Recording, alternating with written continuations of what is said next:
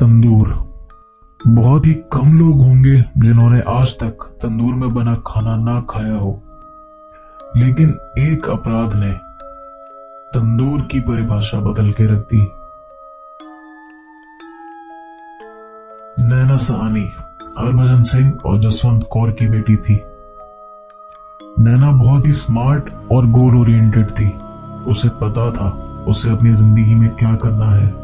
उसकी पर्सनालिटी की वजह से ही वो 1989 में दिल्ली के यूथ कांग्रेस विंग की जनरल सेक्रेटरी बन गई थी। और इस विंग में काम करते हुए उसकी मुलाकात हुई सुशील शर्मा से। सुशील शर्मा और नैना दोनों ही मिडिल क्लास फैमिली से थे, पर सुशील को बड़े सपने देखने का शौक था। उसे अपनी ज़िंदगी में कुछ बड़ा करना था। और दिल्ली यूनिवर्सिटी में पढ़ाई के दौरान उसने पॉलिटिक्स ज्वाइन करी। नैना की तरह ही सुशील अपने कॉलेज की पॉलिटिक्स में बहुत एक्टिव था। वो आसानी से दोस्त बनाता था। उसे लोगों की पहचान थी और लोगों से काम निकलवा लेता था। वो कॉलेज में अपने राइवल टीम्स के पोस्टर चाकू से फाड़ देता था, जिसकी वजह से लोगों ने उसका नाम रखा, चाकू मार। उसके नेचर की वजह से ही वो पॉपुलर हो रहा था। वो यूथ कांग्रेस लीडर बन गया था। लेकिन इतनी पॉपुलैरिटी और पावर अब उसके सर चढ़ रही थी। वो घमंडी हो चुका था। इस ईगो और एटीट्यूड की वजह से उसने अपने पास एक रिवॉल्वर भी रखी थी। सुशील शर्मा को बिज़नेस में भी इंटरेस्ट था। सुशील ने अपने दोस्त के साथ एक रेस्टोरेंट खोला जिसका नाम था बगिया बारबेक्यू 1989 में जब उसने नैना को देखा तो उसे नैना दिखते ही पसंद आ गई थी।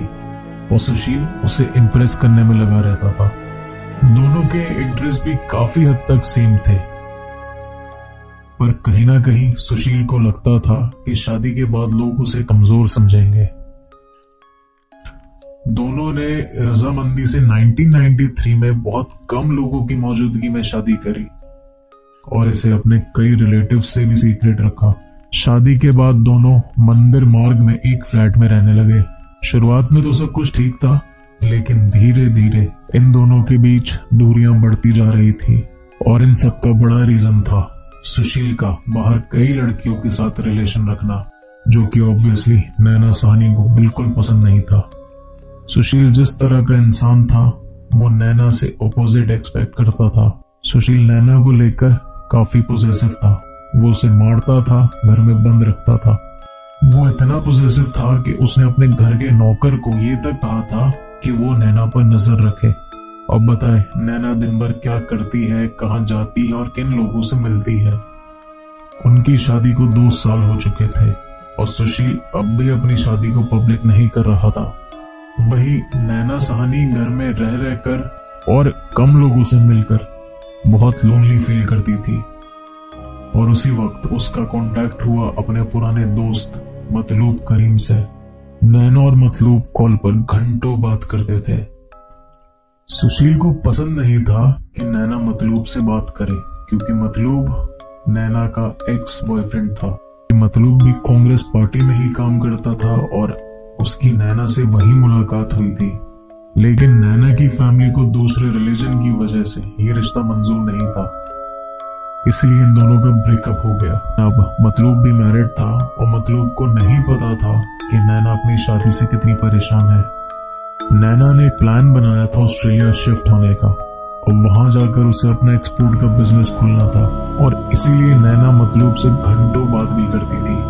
पर सुशील नैना पे शक करता था और क्योंकि सुशील को इनके पास्ट रिलेशनशिप के बारे में पता था, उसे लगता था कि मतलूब और नैना का अफेयर चल रहा है।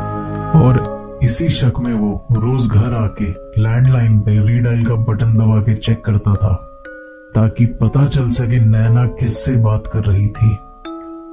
नैना को सुशील के टेम्पर के बारे में पता था, लेकिन उसे ये नहीं पता था कि मतलूब के साथ कॉल्स उसकी मौत का कारण बन जाएँगी। दो जुलाई उन्नीस सुशील जल्दी घर आ गया। उस समय नैना फ़ोन पे बात कर रही थी। जैसे ही नैना ने सुशील को देखा, उसने घबरा के फ़ोन रख दिया और अपने कमरे में चली गई। सुशील को शक हुआ तो उसने तुरंत जाकर रीडाइल बटन दबा दिया।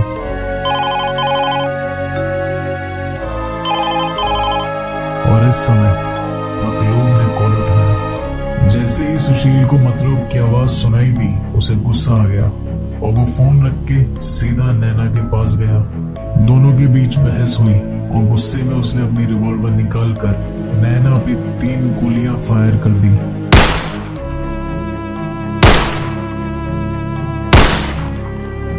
पहली गोली नैना की नेक पे लगी। दूसरी गोली मिसफायर होकर एसी में फंस गई। और तीसरी गोली लगी नैना के सिर पे। शाम के लगभग सात बज रहे थे। नैना साहनी की मौत हो चुकी थी। कुछ देर बाद सुशील ने नैना की लाश को एक बोरी में डाला, कमरे की सफ़ाई करी और फ्लैट के नीचे जाके अपनी गाड़ी मारुति 800 सीढ़ियों के पास लगा दी।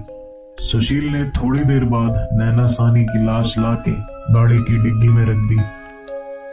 सुशील गाड़ी को लेके निकलता है और उसका प्लान था लाश को यमुना नदी में फेंकने का। और काफ़ी देर तक वो गाड़ी लेके दिल्ली में घूमता रहा। पर काफ़ी ट्रैफ़िक होने की वजह से लाश को ठिकाने नहीं लगा पाया। लगभग साढ़े दस बजे के आसपास सुशील अपना प्लान चेंज करता है और पहुँचता है बगिया रेस्टोरेंट जहाँ पे इसका मैनेजर केशव था और कुछ कस्टमर्स खाना खा रहे थे। रेस्टोरेंट पहुँच के सुशील केशव को होटल बंद करने के लिए कहता है। और कहता है, जितने भी एम्प्लॉयज़ हैं, उन्हें घर भेज दो। केशव समझ जाता है, कुछ गड़बड़ हुई है। केशव सबको घर भेज के जब रेस्टोरेंट बंद कर देता है, तब सुशील उसे सारी बात बताता है। केशव काफ़ी समय से सुशील के साथ था। वो उसके काफ़ी राज भी जानता था और उसकी मदद भी करता था। सुशील भी ज़रूरत पड़ने पर केशव की मदद कर देता था। इस बार भी केशव उसका साथ देने के लिए तैयार हो जाता है। सुशील गाड़ी से नैना सानी की लाश निकालता है और क्योंकि तंदूर का मुँह छोटा था, वो उसके पीसेस करता है और पीसेस करके लाश को तंदूर में डाल देता है। लेकिन लाश जलने में मुश्किल हो रही थी। तो सुशील और केशव तंदूर की आग बढ़ाने के लिए उसमें कांग्रेस के बैनर्स और पोस्टर डाल देते हैं, जो कि सुशील के कैबिन में ही पड़े थे। अब इतने बैनर्स और पोस्टर्स पड़ने की वजह से आग लगभग 20 फीट ऊँची हो जाती है। बगिया रेस्टोरेंट के बाहर फुटपाथ पे एक सब्ज़ी बेचने वाली सो रही थी, जिसका नाम था अनारो देवी उसे लगा रेस्टोरेंट में आग लग गई है तो अनारो देवी शोर मचाना शुरू करती है। तभी वहाँ से गुजर रहे कांस्टेबल अब्दुल नसीर कुंजू, जिनकी वहाँ पेट्रोलिंग की ड्यूटी लगी थी वो शोर सुनकर तुरंत बगिया रेस्टोरेंट पहुँचते हैं। वहाँ सुशील दरवाजे पे ही खड़ा था। अब्दुल नसीर कुंजू उनसे आग के बारे में पूछते हैं। तो सुशील कहता है कि कुछ पार्टी के बैनर्स ही जला रहे हैं, लेकिन कुंजू स्मेल से समझ गए थे ये कोई बैनर्स जलने की स्मेल नहीं थी। फिर भी कुंजू केशव से कहते हैं, ध्यान से आग बुझाओ, नहीं तो आसपास की बिल्डिंग में भी आग लग जाएगी। और ये कहकर कांस्टेबल कुंजू वहाँ से चले जाते हैं। अब सुशील और केशव डर गए थे। उन्होंने लाश को जल्दी जलाने के लिए आग में बटर के डब्बे डाल दिए। और इस जल्दबाजी की वजह से आग और बढ़ गई। दूसरी तरफ़, कुंजू ने बाहर जाके पुलिस बैकअप बुलाया और दीवार कूद कर बगिया रेस्टोरेंट में घुसे। पूरा घटनाक्रम बताएँगे खुद अब्दुल नसीर कुंजू। मैं पेट्रोलिंग करते हुए आया तो उस होटल का बगिया नाम का रेस्टोरेंट थे। उसमें से आग का लपटे दिखाई दिया था। मैं उसी टाइम दौड़ के गेट पर पहुँचा। ये सुशील शर्मा ये कनात लगा के गेट पर खड़े थे, ताकि अंदर जाने नहीं दे रहा था। वो कह रहे थे, कुछ नहीं है आप चले जाओ, हम पार्टी का बैनर वगैरह जला रहे और कुछ नहीं है। लेकिन मैं वहाँ से वापस तो मुड़ गया, लेकिन मुझे मन में कुछ डाउट सा लगा, कुछ ना कुछ गड़बड़ है। तो मैं पीछे साइड से, होटल का बैक साइड से जो दीवार है, करीब आठ, साढ़े आठ फुट का दीवार है, वो दीवार फांद के मैं अंदर गया। तो जो दूसरा जो अक्यूज है, जो केशव कुमार है, वो आग को तेज कर रहा था। तो बल्ली से उलट पुलट कर रहा था उससे भी मैंने पूछा भाई साहब आप आग बुझाने की वजह आप तेज क्यों कर रहे हो? तो उन्होंने ये जवाब दिया कि हम पार्टी के बैनर वगैरह जला रहे कुछ नहीं है। इतने में मेरा नज़र पड़ा उस लाश के ऊपर जिसका आंतड़ी बाहर निकलते हुए दिखाई दिया। तो मुझे डाउट होने पर मैंने केशव से पूछा भाई साहब ये क्या है? तो केशव ने बोला, ये बकरा बूंद रहा है। लेकिन मैं जो अंदड़ी देखा, वो बकरा का अंदड़ी से डिफरेंस थे। तो मैं तसली से जाके वो तंदूर काफ़ी बड़े थे। उस तंदूर के पास जाकर देखा, बल्ली से उसको थोड़ा हटा के देखा तो